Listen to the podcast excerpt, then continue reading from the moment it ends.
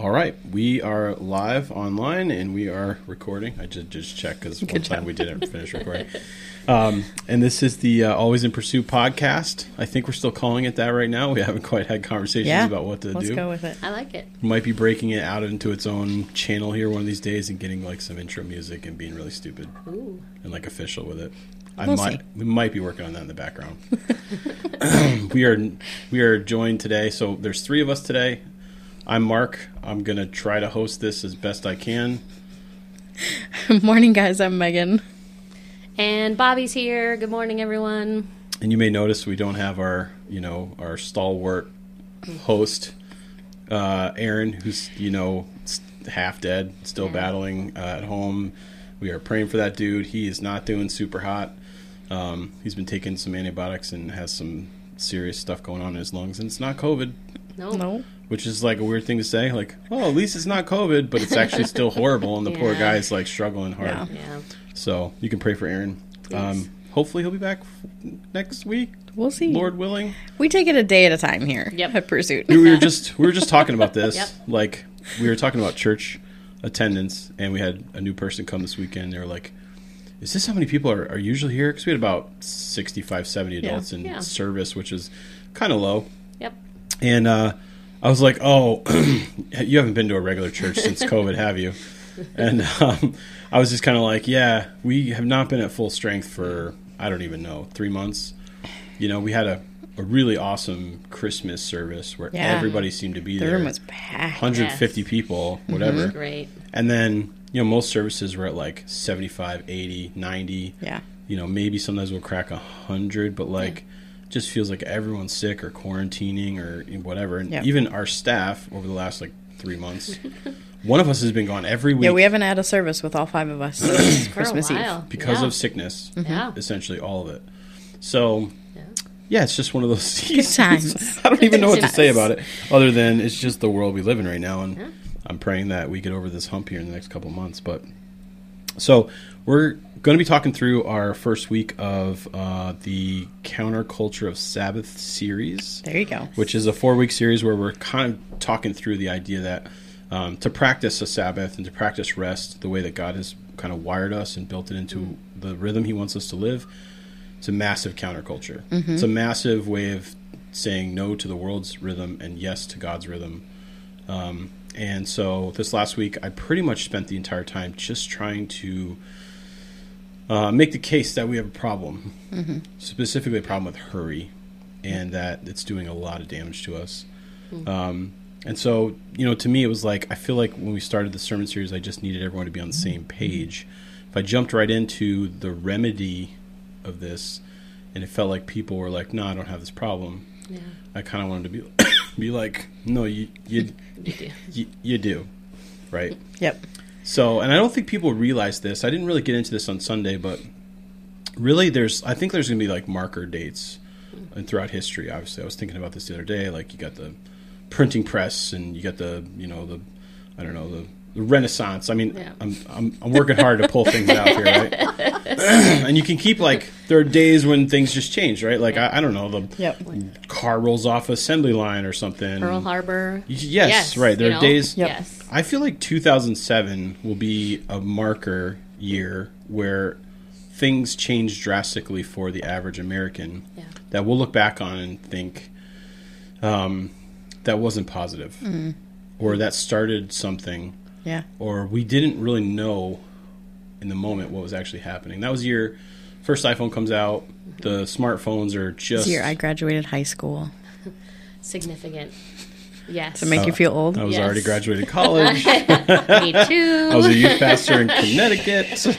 you would have been one of my students. Um, I mean, uh, So first iPhone comes out, smartphones start.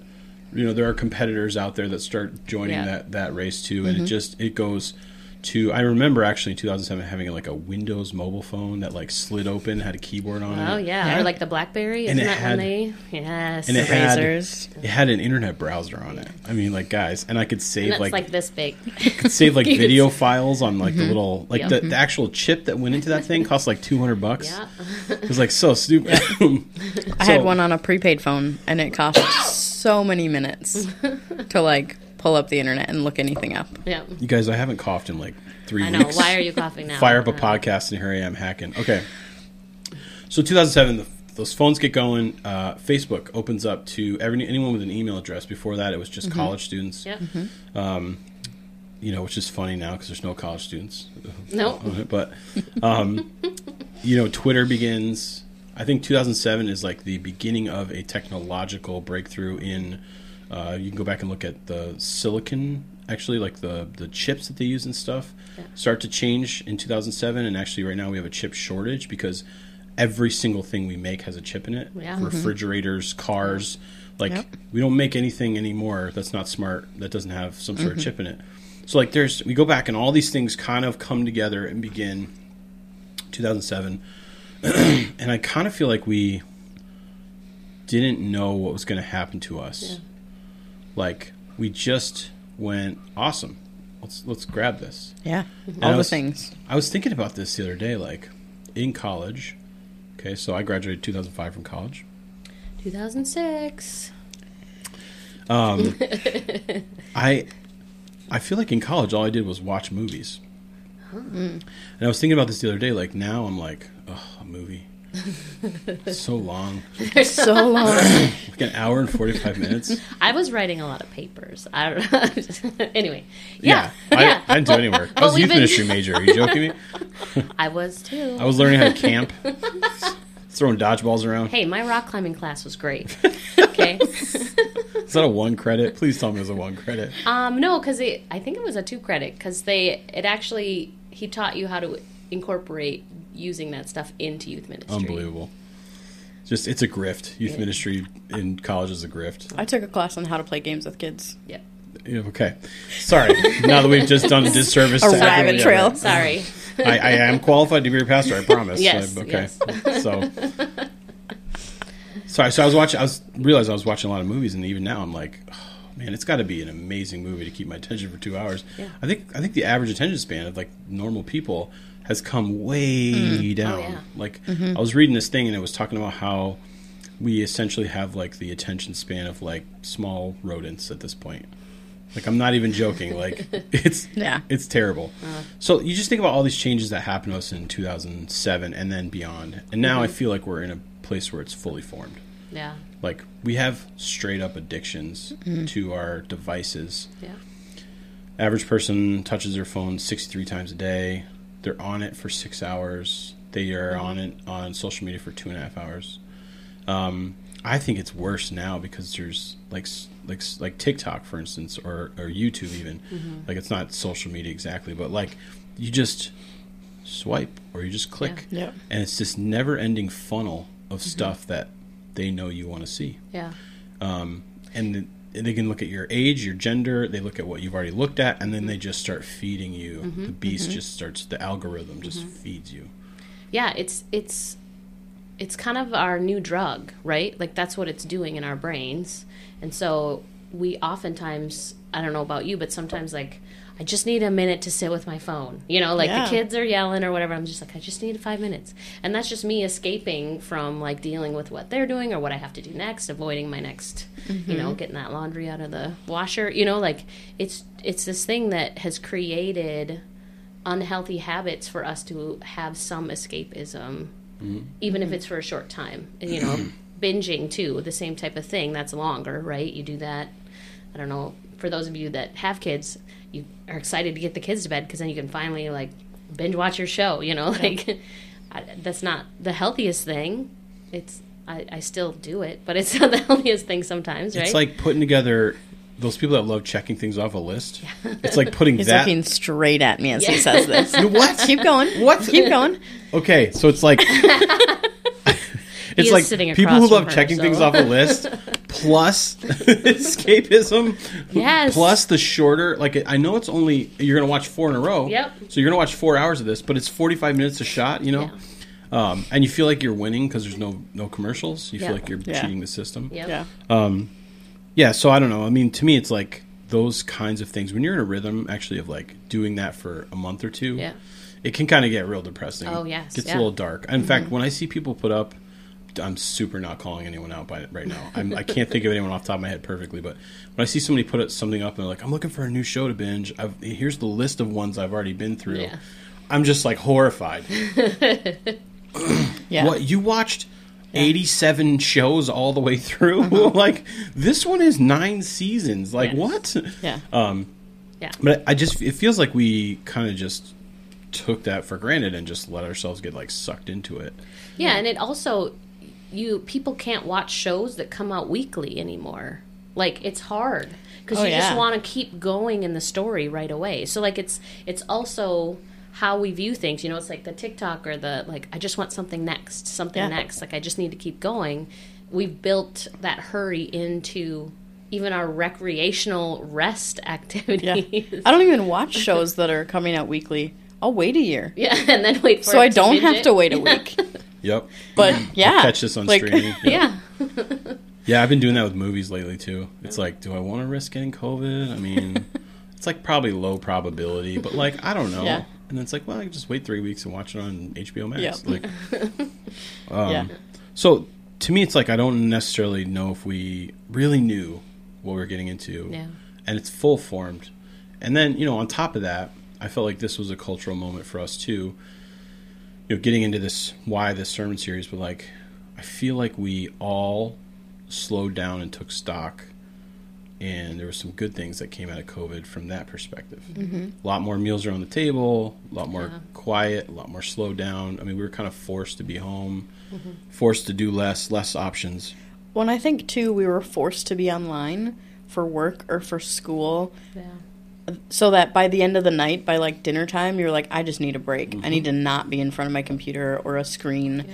Um, and so we we did a lot better at like putting things away and being like, oh hey, this human being that I live with, let's play a game or like have a conversation because I can't look at a screen anymore Yeah. Yep. because I just did it for nine hours. Yeah. Yeah, and we were like forced to choose between nothing and nothing. Yeah. it's like Yeah.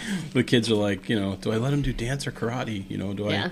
Is are we going to do soccer this year? Like, or, Yeah. you know, this thing is going to conflict with our small group, or you know, be a conflict with church. Like, should we? It's, it wasn't an option, No. and we were kind of forced to detox a little. Mm-hmm. Now, I do think people went further into escapism Yeah.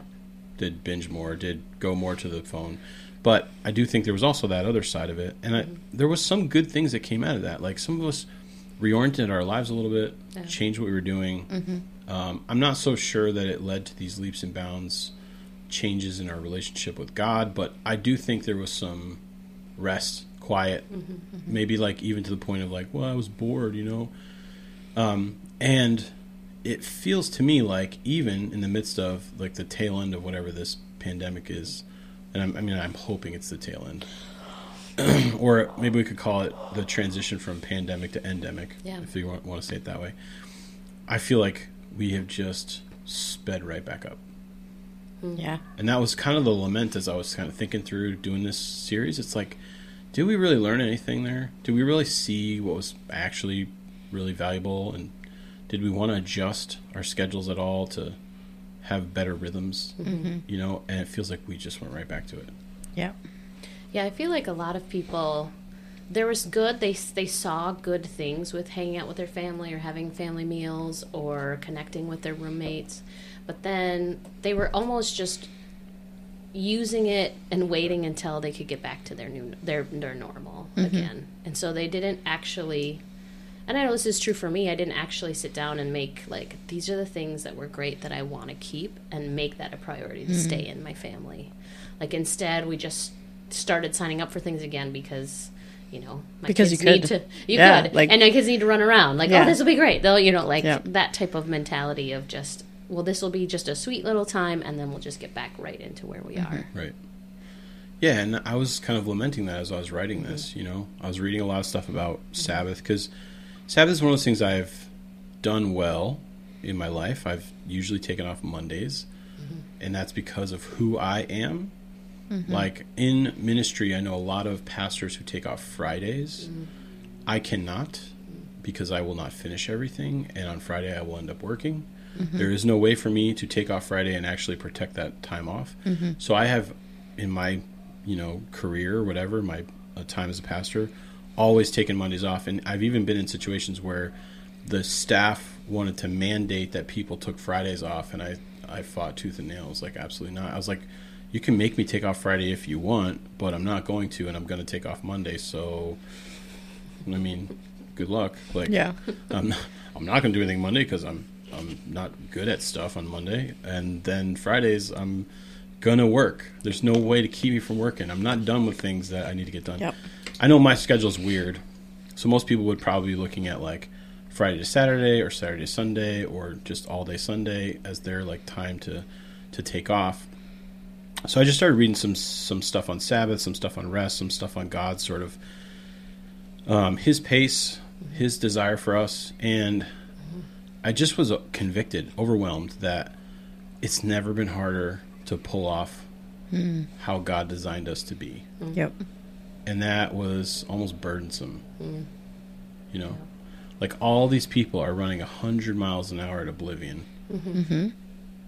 and missing the idea that God created them for a specific thing, Yeah.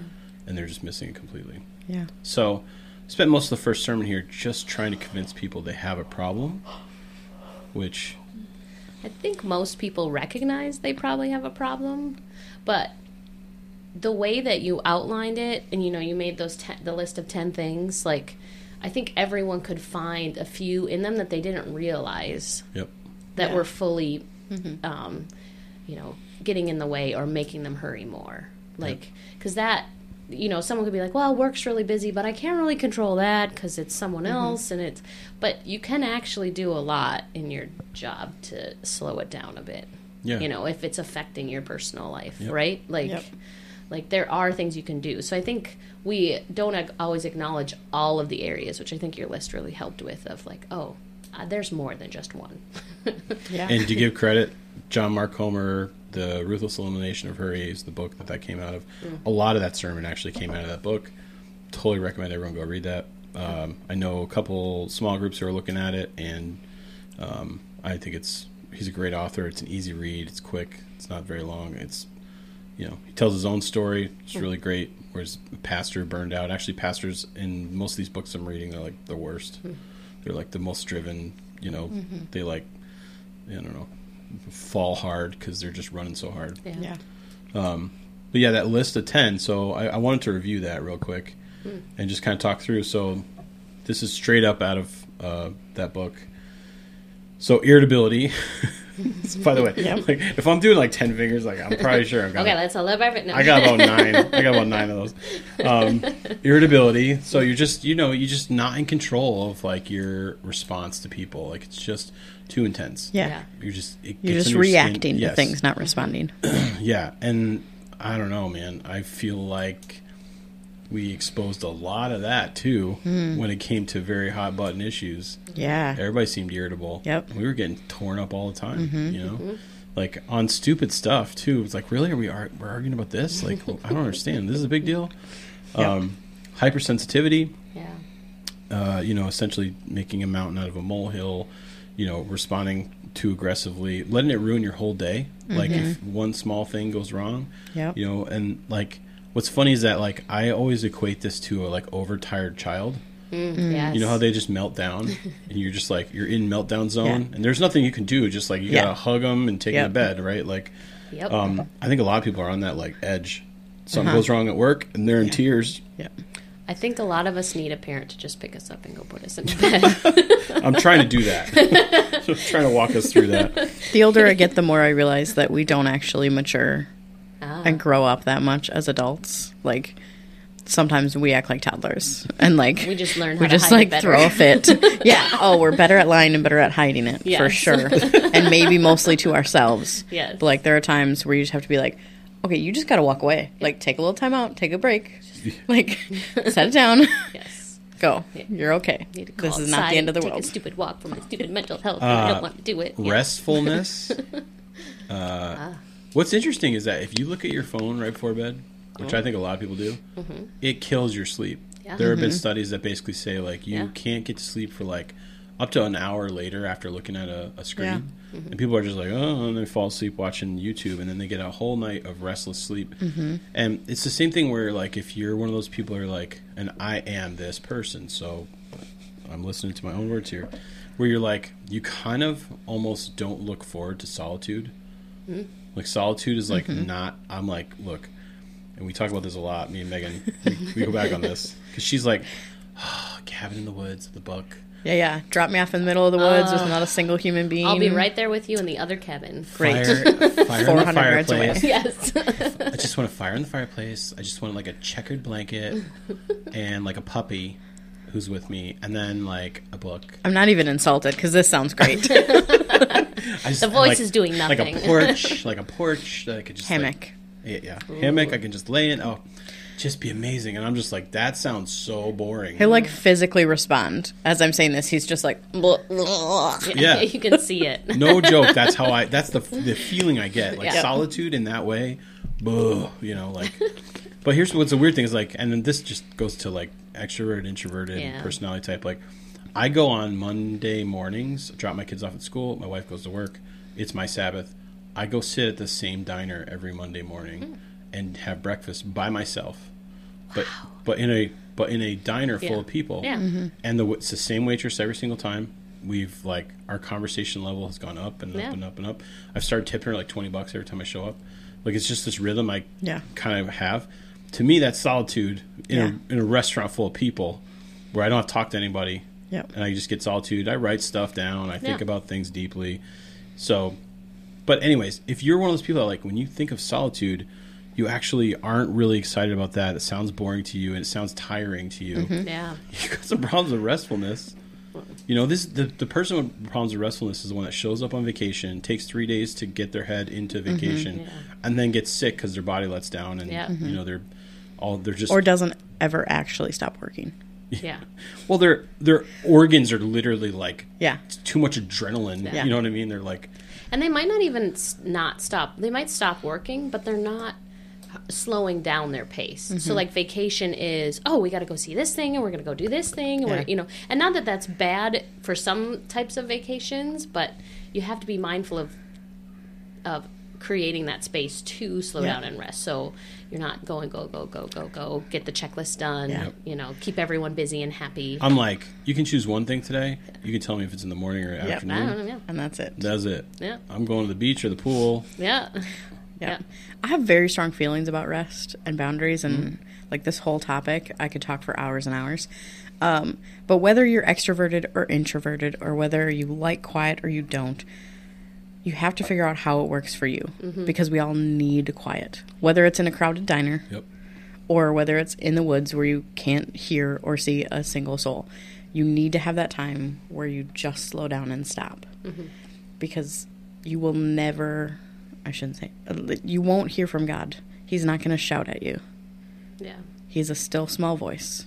So if you do not slow down and listen and get things quiet enough where you can listen you're just going to keep going. And it's like a snowball rolling down a hill. Mm-hmm. The problem just gets bigger and bigger as you go And this gets harder, you know, uh, kids always make things harder. Like, and so to teach our kids how to do this too is huge. Yeah. Like, if you communicate to them that you're trying to have a quiet time, like my four year old hates it when I'm like, no, it's rest time, you know, like you need to slow down. You don't have to take a nap, Yep. but you need to slow down and do Yeah. something. You know, my favorite, mom, I'm, I don't, I don't know what to do right now. I, I needed something to do. Like, play with me, do something with me. Like, no, I'm excited for you to get bored yeah to see what you come Figure up it with. like, because you need to m- learn at this age that it's healthy to slow down and to Yep. not have something planned, to not have someone to play with you, to not do any of that stuff. Because I don't do it well, so I need to teach him how to do it. Mm-hmm. Otherwise, he's not going to learn, you know? and sometimes in the moment we don't feel like we need to rest Yes. until we slow down.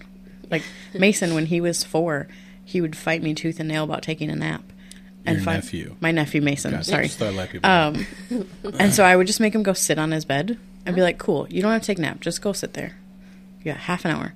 And three minutes in, he'd be out for at least an hour. I was like, "You weren't tired?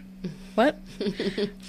That, that irony's lost on them. They're like, no, I wasn't tired. I just fell asleep. I was like, if you're gonna make me sit here for half an hour, I might as well sleep. I'll go fast. so restfulness, Yes. uh, workaholism, which Uh. is again, I think a problem for a lot of people where identity is work, and then it's just work is what they Yep. do, yeah. and they can give themselves completely to something. Something like again, I think a lot of pastors fall into this category. Like they're giving themselves to something great, and they're passionate about it, and it's not like uh, what they're doing is. You know, kingdom building and amazing. Yeah. Yeah. But if they're neglecting their family, they're not doing. Yep. That's not the Yep. pace God wants them to be at. Yep. Or your your health. Like if you're ignoring your own health and what you need, that in the long run doesn't help the kingdom. It just shortens your ministry. That's, that was number seven. Uh, Jumping ahead. I'm gonna go back. Number five, numbness. I think a lot of people just they got to a point where like they Yeah. Mm-hmm. just stop feeling, you know, and they're just like they don't even know what to do. They go from one thing to the next just to keep themselves occupied, Mm-hmm. just so they don't have to feel. Avoiding trauma. Not Yes. processing what you've been through in the past. And if Yeah. you're a seven, you're already prone to this. So- Shut up, An Bobby. Enneagram 7. I did not bring it up. You did. I know, but I know you were thinking it. I was I not, can see it on your face. I'm a seven eight on the enneagram, so Bobby loves to remind me that I can't feel. Mark likes No, to remind himself. He just doesn't want to feel pain, so he avoids it. And it's easier Sevens. to. She's talking about sevens, Sevens. not Mark. Not Mark. Sevens So that's a tend lot of to, us, not too. all of us. Yeah, but we all avoid pain. Yeah. I think we all, and sometimes we'll even like the shows that we watch. Like, like I don't know. I'm not a big Hallmark movie person, but some some people are, and so they they like to feel those emotions because they've turned off theirs and they can feel it through someone else. So Mm-hmm. They're still getting that cathartic release of those Yeah. emotions instead of dealing with their own It's stuff. safer. It's Yep. safer. Like, oh, I can shut that off and and reminisce about what happened there, but Yep. they still get that emotional release that they know they need. Like that's a huge thing. That's what I was actually thinking about, which I know you do as well. You watch all those Hallmark, Hallmark movies Oh, and yes. just release it that way. If there's one thing that I love, it's uh, yeah, no, no, Hallmark movies. yeah, no, no. Number six. priorities out of whack. Um, people are reactive, not proactive, which kind of touched on what we were talking about before. Yeah. But just the idea that like we're we're ch- we're not choosing the best stuff. We're just filling Yeah. our time with Yeah. with stuff. That's one of my. Uh, let's see. Hold on. Let me let me pull it up while I'm saying this. One of my thoughts I wrote down yesterday for my sermon this weekend was. Oh boy, I wrote a bunch of stuff down here. There's a lot Um, on the screen. We're gonna hear a lot of good stuff this week. Oh boy. Make sure you're there. Here we go. Don't get the most out of life, get the best out of life. Mm. Mm. Don't give the most, give the best. Yeah. Little preview. Holy Spirit, right Yeah. there. Right. Holy Yeah. Spirit, activate. Holy Spirit. As an activate. Enneagram 1, I struggle with this, figuring out what's best. I'll just do whatever is in front of me. Yeah. Like, whatever seems easy and is right there, that's what I'm working on. Which is funny because you're always kicking my butt about doing what I got to do, that only I can do, that's the best thing for me to do. yeah. Because I'm helping you with boundaries. Mm. I'm more focused in on the boundaries than it is the prioritizing. Do as I, Yeah. Yeah, say, not that too. Yeah. That Well, too. Yeah. And it's funny, we do talk about a lot like there's certain things that I have to do that I that no one else can do that you Yeah. know it's really important. The culture of the church, the the preaching, those are things I really need to focus on and and Yep. leading.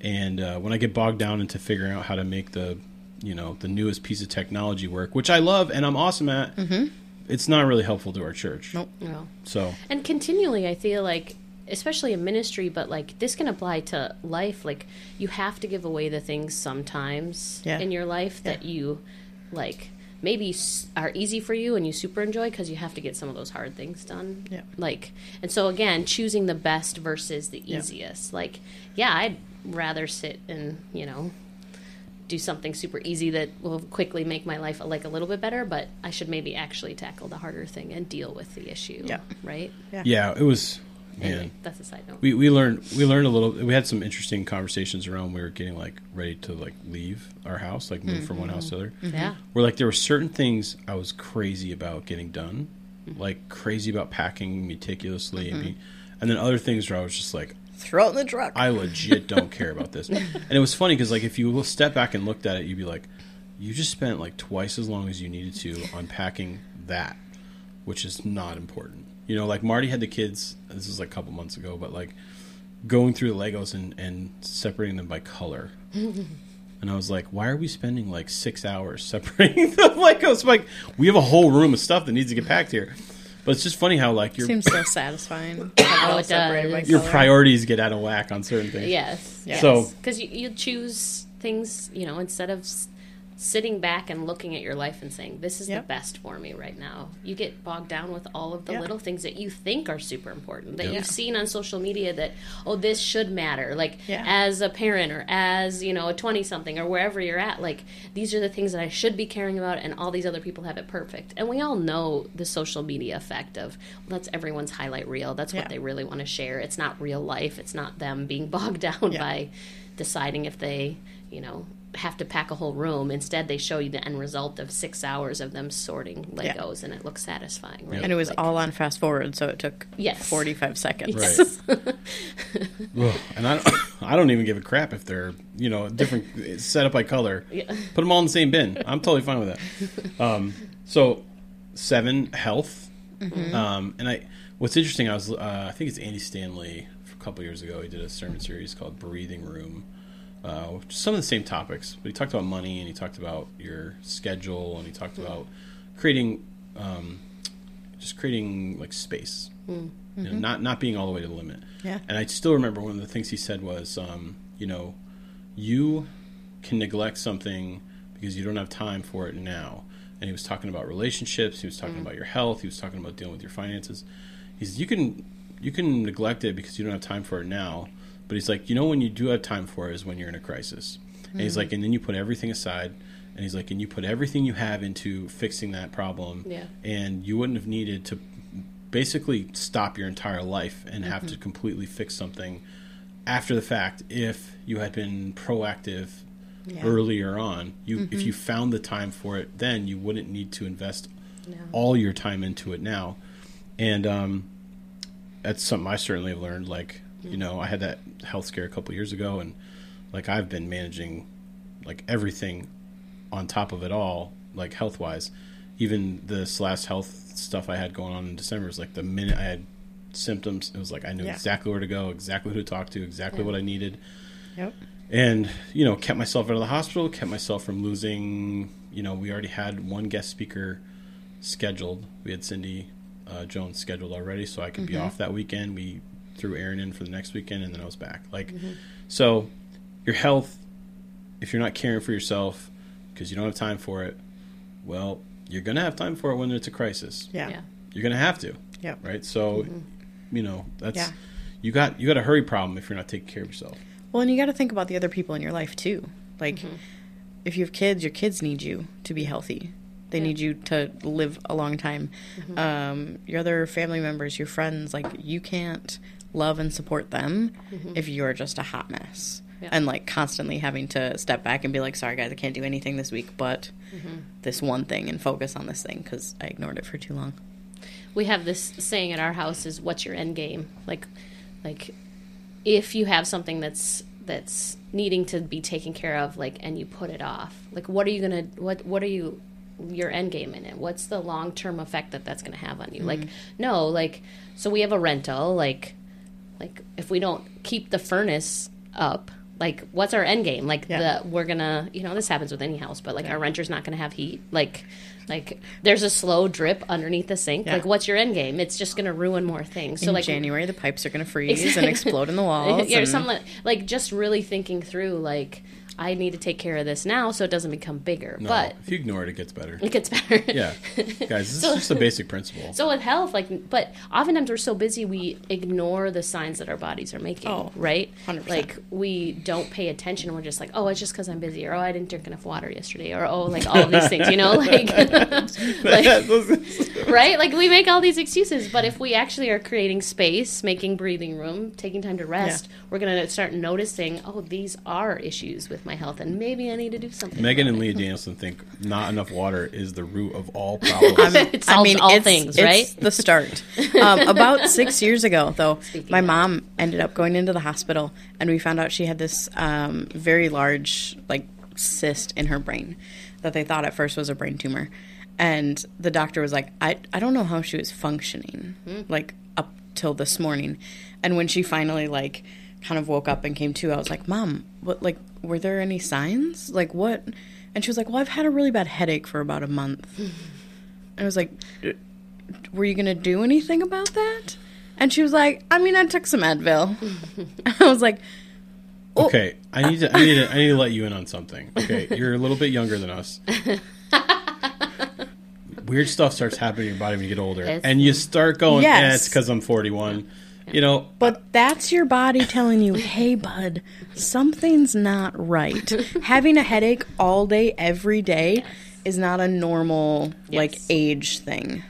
Yes. So you should probably go see a doctor just- and get it checked out so that you don't have to have brain surgery I mean, and be in the hospital for four weeks. as someone who missed the like intense signs of diabetes for about uh, Yeah, and you you'd probably recommend that other people pay attention Oh a yes, little more. It's a slow slide. It is. It can be a really slow slide that you don't really. But again, like, if you're huh. making space, it then- all starts adding up. And then when I actually got under control, I was like, That's Whoa. what that was. that, Yes. everything was attached to that. Holy cow! Yes. My other feeling is like talk to the people in your life. Like maybe somebody should have known you had a really bad headache every day for a month. Like share those aches Yeah, and yeah. pains. Like so that a friend can be like, "Hey, I'm looking at this from the outside. This doesn't seem great.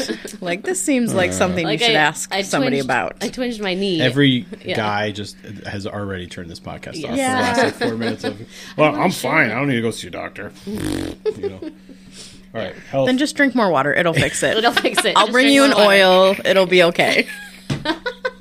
That's biblical. Um,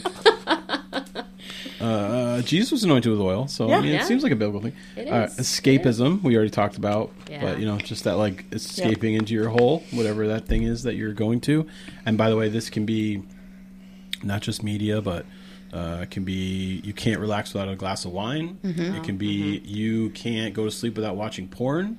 Yep. It can be you can't, um, you know, even what's weird is like, uh, I feel like as parents, it's easy for us to escape our kids into a world so that we can just be like left alone for a little while. Yeah. Yeah. Um, we're like, Here's a tablet. we're almost like teaching over there, be them- quiet. Yeah, like it's weird. If, uh, I think it was um, I think it was Leah that was saying Yeah. this.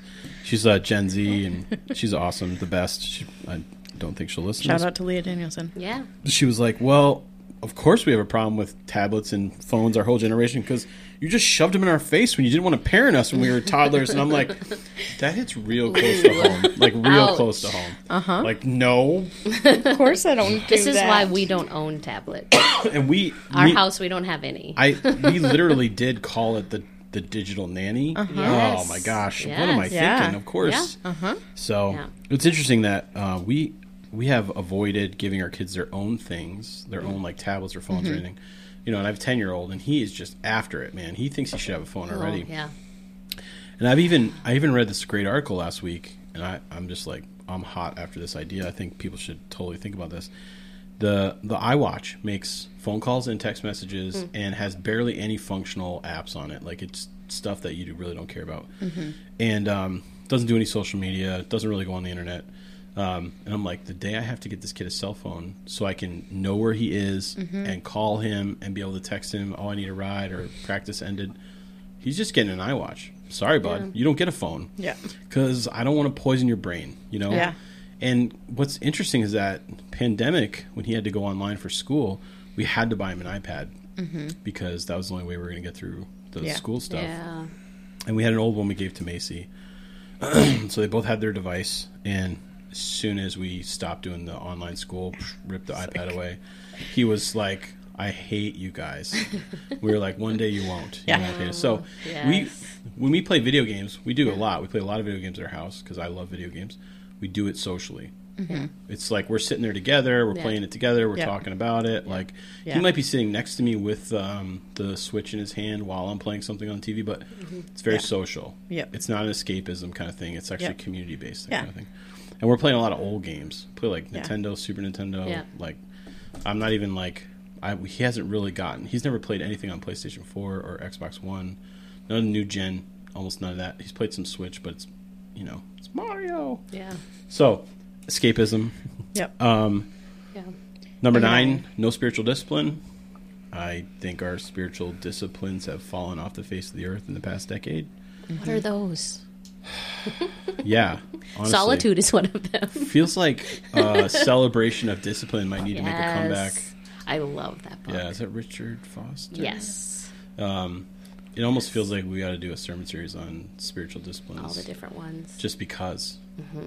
Just, I mean, it just feels like we gotta. Because I feel like practicing your Christianity, practicing the sort of the way of Jesus, as John Mark Comer would put it, um, the author of that book I was talking about, um, it doesn't feel like people practice it anymore. They just sort of come listen to a sermon, Mm-hmm. hopefully feel good about it, Mm-hmm. and they go home and see you next Sunday Yeah. Yeah. and don't pick up a Bible. Yep. Don't have quiet time. Don't you know? I mean, prayers like this. You know, I'll tee it up when there's like something Yeah. really terrible. Like I really need something right now. So yeah. It's like all the stuff. That's, Yep. It's not the way of Jesus. Yeah. Well, I think a lot of us, at least I can speak for me, I didn't grow up seeing that example at my house. No. I didn't see what that looked like or like how much time you should spend on that. Um, Mark, I remember you talking, it's been a few years now, um, but how you used to do your devotions on your tablet in the morning and the kids would just think you were like on your iPad. And then all of a sudden you were like, oh, you don't know what I'm doing. You don't actually realize that I'm reading my Bible right now.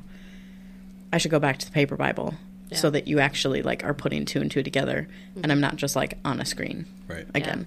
Um, but we have to set those examples, and if you didn't have that growing up, then we have to find it somewhere Right. Yeah. for somebody to be like, "Hey, this is what you should be doing. Yeah. Um, this is what this looks like, and this is. I mean, it's different for everybody, but like, you should be spending more time on this Yeah. than Facebook and Instagram and YouTube and all the other random things. Yep. And I think with disciplines, like again, you have to see it, and as a family, you can easily implement that. You can, um, you can sit there and say, okay, we're gonna fast as a family this month or this week, like because that fasting is one, which I think a lot of us don't do. It's not just food, but anything, you know, like and choose age appropriate things for our kids, like.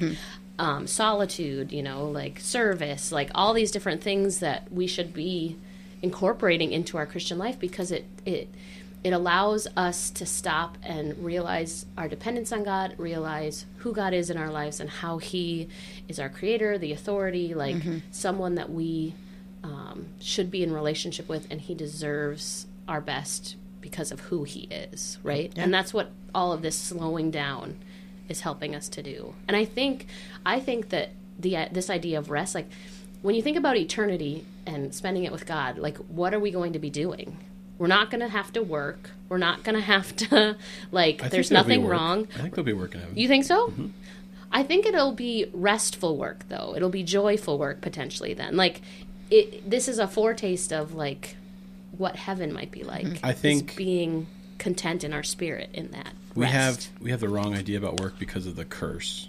Mm. That like yes, the work we put in the ground to pull the crops out yes. is uh, too hard because of the curse. Mm-hmm. You know, childbearing is so hard because of the curse.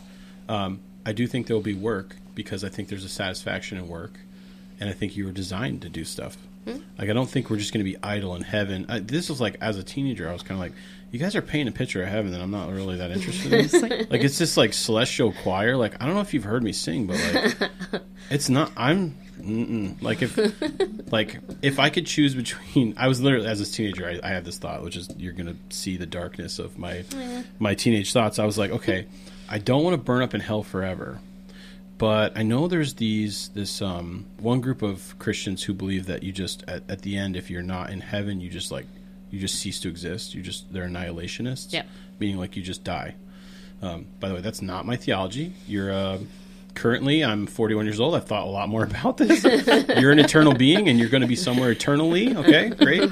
Um, I do, yeah, I don't want to get into my theology on hell. That would, might be a whole nother podcast that we could have a great conversation about. Yeah. But uh, I thought about. it, I was like, okay, so if I have to choose between a celestial choir for every, all of time and annihilation.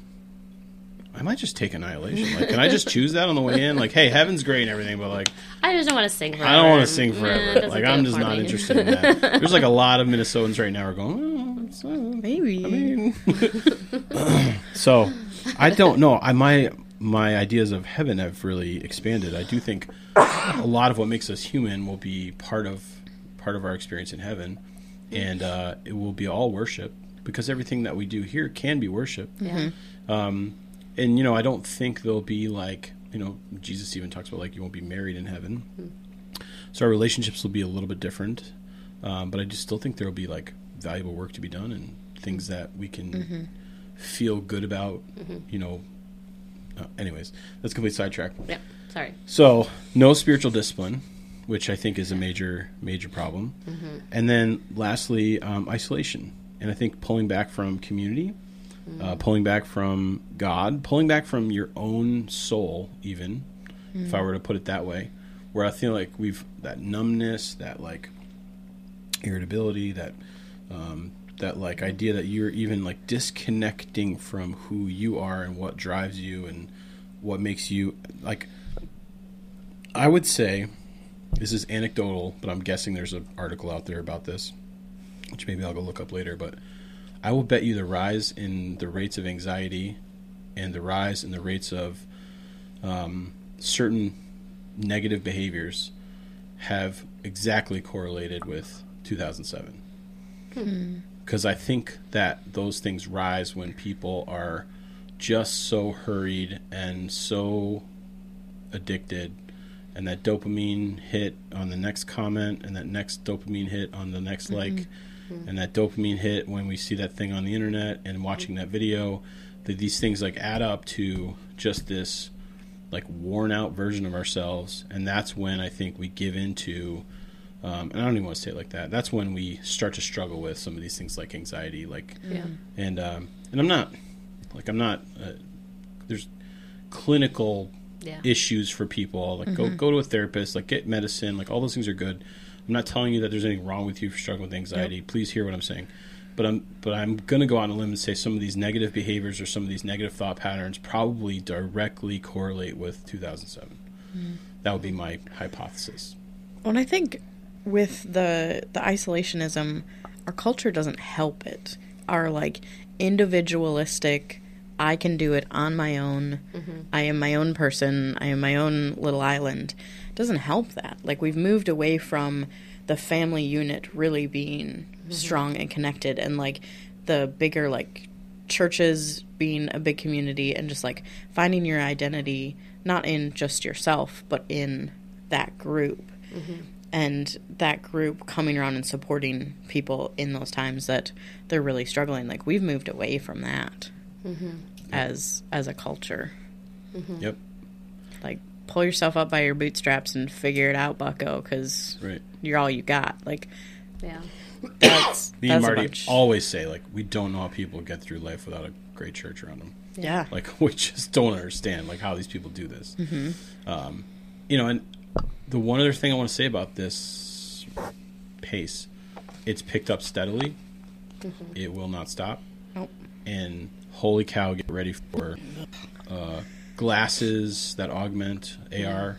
yeah um, I'm just telling you, if you've not experienced any of this stuff, it is like in its infancy, and it is already crazy mm-hmm. how we're essentially going to trade real experiences for fake experiences in every single way mm-hmm. in the next decade. yeah Yeah. Like, get ready for it. Mm-hmm. Like, I'm already ready for the first church VR experience. Oh, I'm That's sure gonna happen.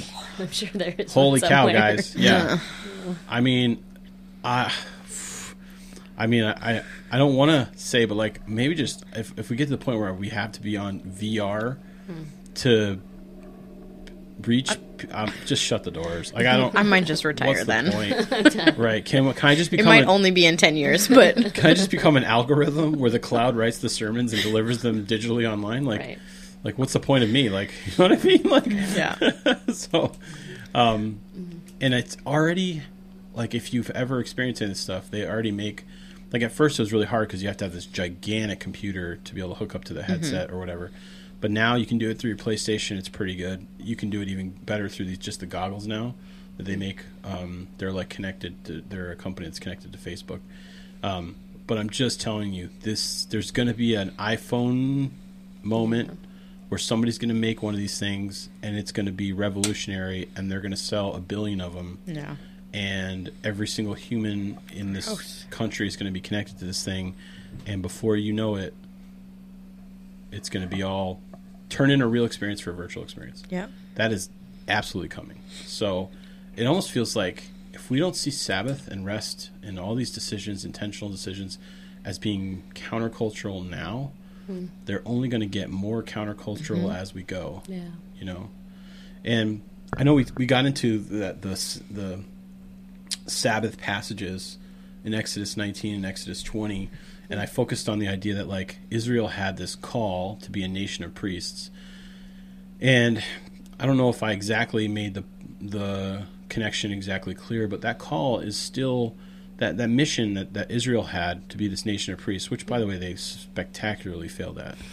Um, you They know, get close and then they'd fail again. and like and much of the old testament is just like a it's a picture of what is to come. It's a it's a um you know a metaphor for what is to come. It's like a it's like a lesser version of the real thing just to kind of prepare the hearts and minds of people to accept the real thing. So like the temple you know like in hebrews we were reading like you could sacrifice a million bulls and goats and lambs and pigeons and none of the blood of those animals did anything to forgive any sins. And you're like well what did we do this for thousands of years for? You you, you told us to do this. And it, the answer is like essentially like this was pointing to jesus. I was literally just getting everyone ready for the idea that christ was going to come and his blood was going to pay for once and for all for everyone. Um, i feel like the idea that they were supposed to be a nation of priests is a foretaste. It's a, you know, it's a picture of what was to come, of us as Christians hmm. n- needing to become people who are managing this stuff and reaching out to people and offering a different thing mm-hmm. and saying there's a different way to live. There's a different culture to this. We don't have to go with the flow. We don't have to make the same decisions as the world. We don't have to value the same things as the world. Like mm-hmm. for us, our pace, our rhythm, the way that we le- Yeah. lead our families, the way that we lead ourselves is slower and different and restful because God made us this way. So that was the first part of it, and then the second part of it was the the the, the giving of the Ten Commandments, which you know this is right out of Exodus. They essentially get to the mountain, and God's like, "Okay, let me let me impart all my ways to you." And if you go through all the stuff, the stuff that's in Exodus, and the second time um, in Deuteronomy and Leviticus, you essentially see that God is like giving them rules to protect them from all kinds of things and wanting them to live a certain way and do a certain thing. And so essentially what you have here is the first giving of the law and it's the this is the positive how, how, how do I say this? We, we talked about this yesterday. It's like hard to put words to it. It is. Like there's all kinds of things you're not supposed to do in this. Yeah. Don't mm-hmm. lie, don't steal, don't Yep. murder, don't Yep. you know, don't I don't know, whatever. All these don't make any other gods before me. Don't make stat like don't use my name in vain. Don't do all these things. But then in the middle of this, it's thirty percent of the whole thing is this idea that you should you should do this. Yep. This is like a positive command. Like, Yes. hey, Yep. if you want to be somebody who represents me, you won't do all these other things. Yep. Like you won't screw up your relationships with all the whole world and with me. You'll put me first. You'll put people, you know, in this uh, second position from me, Yep. And then you'll also lead the life that the rhythm that I've called you to lead. And you know, it's interesting because uh, I was talking about this with Miles. He's like, some of the conversations I'm having with him are like, the lights are turning on. Have a ten year old. It's interesting.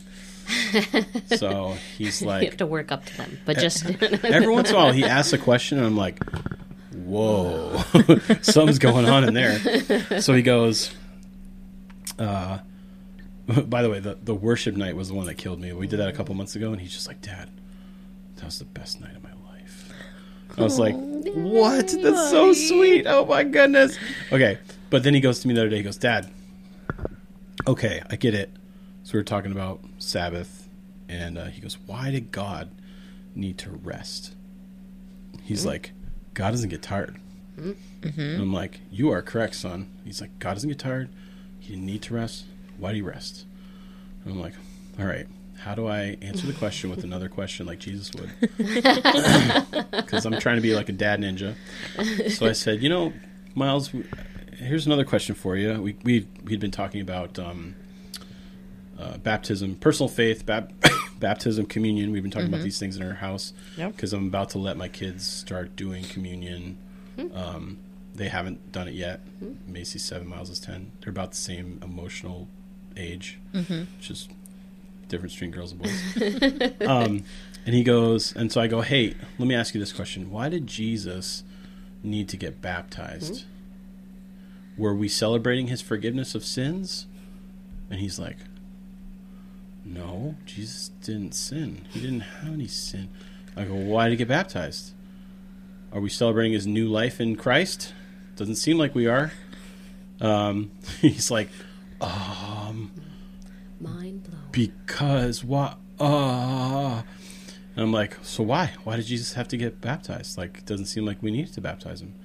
Um, just by the way, like everyone gets hung up on like the procedure of baptism. Like Jesus' baptism was like not necessary. it's like no one was hung up on the procedure when Jesus did it. It was Okay, pretty low key. all right. So he's like, oh, and I'm like, well, it seems like he was trying to set an example for us, right? And he's like, yeah.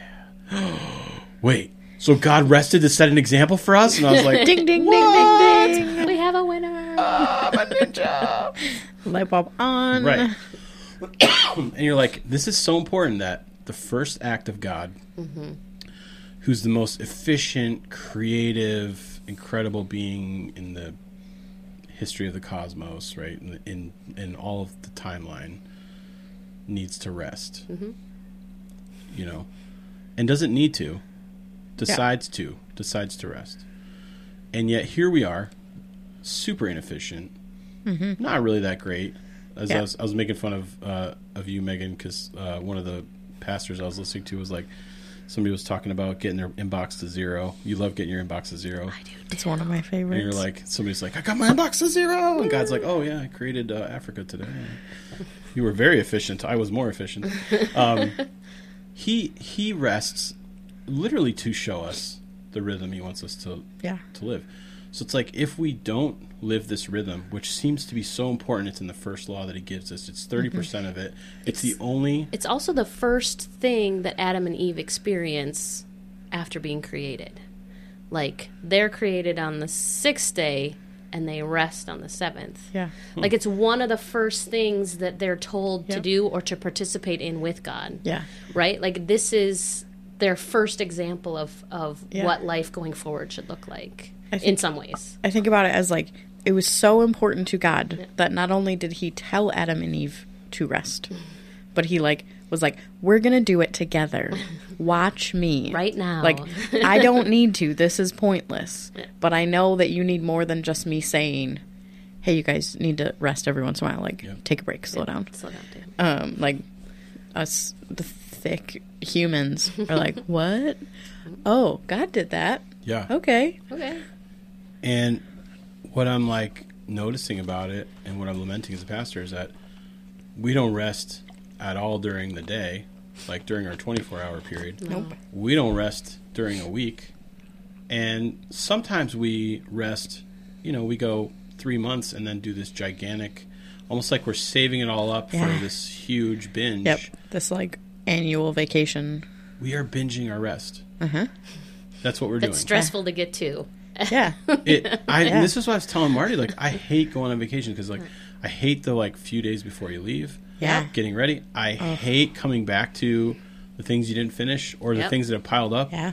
like I and so like the first couple days I can barely like enjoy myself because I I can't I got to do a detox on adrenaline Mm-hmm. then I usually my body lets me down and I start getting sick Yep. and then like it's over and then I come back to this like stressful mess Yeah. but and that's you're slightly sick. but that's what we're doing Yeah. to ourselves. We're binging on our rest. Mm-hmm. And God is saying, no, no, no. There's supposed to be a rhythm here. It's supposed to be work and mm-hmm. rest, work and rest. Breathe Yep. in, breathe out. But it's like this is the way I designed everything to work mm-hmm. in rhythms, in like cycles. yeah. You know? And it's like, Yeah. I don't think people are taking daily time to be with the Lord. Nope. I don't think we're taking weekly time to be specific about stopping completely and worshiping Yeah. right? I think one of the things we want to do here, um, couple, it might be next week or the week after, we're gonna have uh, somebody from our church on who Yeah. does this like Shabbat meal with his family excited. and um, you know like has this rhythm with his whole family about like Yep. having all day Yeah. uh, Saturday off, Yep. and um, you know you pay a price, like you you sacrifice something for that. Mm-hmm. If you're gonna do it the way that God called you to do it, it'll cost you something, yeah. right? Anytime you're gonna do something important, there's gonna be a cost associated with it, and that's kind of where I was trying to frame this countercultural idea. It's like if you're gonna do it God's way, mm-hmm. there will be a cost. It'll look way different. Mm-hmm. Mm-hmm. It'll go against the grain. It's like when you tell that soccer coach, "Hey, my kid's just not going to be there on Sundays because we do church and we do Sabbath." Yep. Yeah. Like, what do you think that's going to do? There will be a cost Yeah. associated with that. When you say to your boss, "I'm sorry, but I'm just not going to text you or email you on Sundays or on Saturdays or whatever." I know Megan. Megan does that, and I encourage her to do it. Right? Mom, boundaries. Yeah. There's Don't been text like me on my day off. there's been a few times where I'm like, crap, she's not gonna get this, and I need I need a response right now, and I'm like, dang. yeah. Um, you know, But I'm okay with the exception. It's fine. Like those small little things Yep. are far outweighed with the idea that Yeah. like, you know, and then one of the things I, I was gonna gonna mention today is like, so my mentor, pastor in Blaine at Renovation Church, David Soren, he's been my church planter men- mentor since I planted here. He does some interesting stuff. When he goes home from work, he turns his phone off and puts it away and tells everybody in his inner circle of people that mm-hmm. would be contacting him pretty like so all of his staff all of us church planters who are always like in connection with him all the people that like he's knows he's like i put my phone away from five o'clock to 8.30 once i get my kids to bed i take a look at it. Mm-hmm. He goes don't text me. Mm-hmm. And he says if you want feel free to email me and that'll queue up and when i'm ready i'll get it. Mm-hmm. When he goes out of town he tells us i'm not looking at my phone i'm not doing work for the next Yep. couple weeks don't text me. He's like, if uh, and I have by accident texted him before because I didn't catch his email saying he was going of town, and his response was, "Hey, I'm on vacation. Please don't text me again. If you need something, send it to my email, and I'll get back to you when I get back in the office." So like stuff like that, where it, there's a cost to that. Mm-hmm. Every once in a while, Yeah. there's a drop ball. Yeah. Some message doesn't get through. You know, it doesn't matter. Like Yep. you're, you're those boundaries are for a reason, right? So I just to me, it's like I don't think we've really considered the problem that we have. I don't think we've really considered. It feels like this isn't a big deal. I'm not as addicted as other people. Yep. I don't have this problem like everyone else has it. And I want to say you have it, Yeah. and it's getting worse. Yep. And addiction is bad, even if it's not like illegal drugs. Like I feel like we have this like Yeah. hierarchy of Yeah. addiction. Just like Um, sin, right? yeah, and it's like I'm not addicted to cocaine, so it's all right that I'm on YouTube for seven hours every day. Yeah. It's like, I mean, hold on, we should still talk about that. But I learned a lot of stuff. Well, Most of my videos were teaching me things. That might be true, but what should you have been doing? And I think we forget or we you know because we've just been so ingrained in keeping busy and and doing we forget that the benefit of of making these priorities mm-hmm. outweighs and we haven't maybe experienced the benefit of making these priorities around creating space like we mm-hmm. haven't had enough of it to be like no oh wait this is different this Yeah. is who I need to be. This is how I become who God created to me. This is where I feel most comfortable of actually taking these things and making the priority. Yep. Because we forget or we've we've wanted the cheap grace or the cheap, Yep. you know, fix. Mm-hmm. Like, oh, it's you know. But obviously we have more issues, more addiction, more all of these things because we are in the Anxiety. hurry. anxiety, Yep. mental health, Depression. depression, just all of it. And I think a lot of it, you know, again, we're isolating. We're not dealing with our past of what Mm-hmm. happened, different things that were difficult. We're we're doing all these things that actually is just Yep. making us un- more unhealthy. But I think God works in the margin. Mm-hmm. Like when you create that margin, that space in your life, Mm-hmm. He's gonna bring something to you Mm-hmm. to be able to help somebody, to be able to do something that if you're just like busy 24 7, a friend maybe wouldn't reach out because they're like, oh, she's so busy. She got so much, so much on her plate. I don't want to pile anything else on Yeah. her. That's super true. Yeah. like I have friends like that where I'm like, oh, I don't really want to ask them for something because I know they're at like 99.5% right now. Mm-hmm. And I don't want to be the one to like push them over the edge. Right. But then I'm not reaching out to somebody. Yeah. Like, there's that, you just, the margin is so important. Right. And and Jesus, we see this over and over again. He is the perfect example, but he left all of his friends often to go Yeah. pray and find God and hear from him. Like and mm-hmm. he is God. And, Yeah. and like but he still had to do it. Like this is Yeah. huge and I know we'll probably get into this more, but like That's a good sermon. like That might be coming. like that's what he had to do. And Yep. if he had to do it, Yeah. well then I probably need to do it more. Uh-huh. Hundred percent. right? Yep. And it was always when people were like, "We we can't do it now." Right. Like, now is not the much- time. yeah. We're too busy There's right too much now. going on. People- You got to feed these people. You got to. There's yeah. And he was like, mm, "I can't feed them." It was like a watchword for him. He I'm was like, going. "Oh, you think I'm super busy? See it. Bye." Yeah. It's like, let me just show you again. You find me in the middle of the lake. Yeah, when things are super busy Can you and take me out on your boat so I can away from these people? that is the moment. Busiest season, that is the moment. Right. yes. Where So- you don't think you can, but you Yeah, can. and I wanted to say one last thing. This is just something else I was thinking about as again as a pastor. It's like, yo, whatever issues you have, I think social media magnifies those things in your life. yeah. Um, I knew a borderline narcissist that as soon as social media took off in his life, turned him into a raging narcissist. Uh, if you have issues with your body and mm-hmm. you turn on social media, you mm-hmm. have intense. If you're already an anxious person, social media magnifies the anxiety that you have. Like mm-hmm. these are I mean, we may. I think we're going to talk about on one of these podcasts a digital detox, maybe turning your smartphone into a dumb phone, maybe even taking a fast of social media. These are things that are kind of coming. I'm on my on my I've got, brain, I've got lots of thoughts. right? So, but I I just want to say like, it's possible that if you were to just swap time with Jesus and social media time, you might see a massive decrease in the hold that these things have on you. Um, It's huge. and, and we've been explaining this to teenagers for years. Oh, right, in yes. youth ministry. And I feel like now I'm having to explain this to like 50 year old men.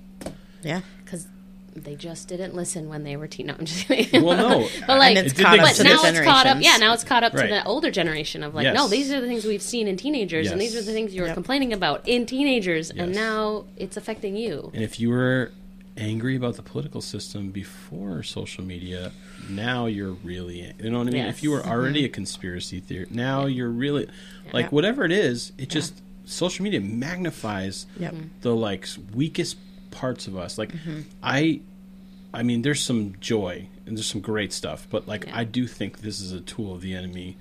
Like Oh, we talked about that Corrie ten Boom quote, you know, if uh, God Yeah. can't make you bad He'll make you busy. or sorry, God. if The if the devil. devil, Wow. the devil can't make you bad, he's gonna make you busy. yeah, Yep. And I feel like social media is like, oh, we know exactly what button to push for you. yeah, you know if uh seeing the like perfect figure on this you know this image of this person makes you feel weak yeah, guess what here's a hundred in a row Yep. if uh if you need the dopamine hit of someone liking your thing or commenting on your Yeah. thing or telling you you're great here's a hundred people to do it for you Yep. if you need to spar with somebody to get your anger out hey Here you go. plenty of those idiots on town. like it just Yeah. allows us to let the worst of us turn into something that's Yeah. like and uh, i just think i don't know i've kind of gotten to the point now where i'm kind of like i don't do much of it. And if i do i try to say something worth saying that i thought about a Yeah. long time and then i exit Yeah, you know and uh, try not to take it all in. Yeah, I think especially with like social media and I think of Instagram and being a parent, like there's certain people that I follow that like like talk about tantrums with two year olds like so I feel community with that Yeah. because they I know someone else is experiencing Yeah. something similar to me so that it's Yep. not like oh my kid's weird or Yeah. this is bigger you know like like it helps me in that way and so when I think about Instagram or social media I really and maybe this is a start for you if you find yourself on it too much and uh, bogged down by it but cutting out being intentional about who you're following and cutting out all those things that aren't adding life. And don't follow a friend just because you think you have to. Mm. Like like because sometimes friends can also be the worst culprits of pulling you into things right? Yeah. so like trying to unfollow or unsee them or like on facebook you can like mute them for a while Oh, and just oh, I love that. I love the unfollow that doesn't unfollow them as a friend. yes that just un- like, takes them off takes your them off feed. your Oh. feed so you can check in with them again but like so many of be those people. intentional about that and maybe follow things that are only Yeah. speaking life into you or giving you that community that maybe you need a little bit of and you can also i've also heard of this is creating a, fa- a different account and if you switch off social media but you still want to like not completely switch it off but having another account that maybe you don't have certain friends on or you only follow certain things that you maybe like a news source that you want to follow if it's not you know if news isn't your thing but something Yeah. else is right? Like so just being intentional about your account and how you're what you're seeing and cutting out a whole bunch. Because i'll go through and be like i am done with this. I just start unfollowing things.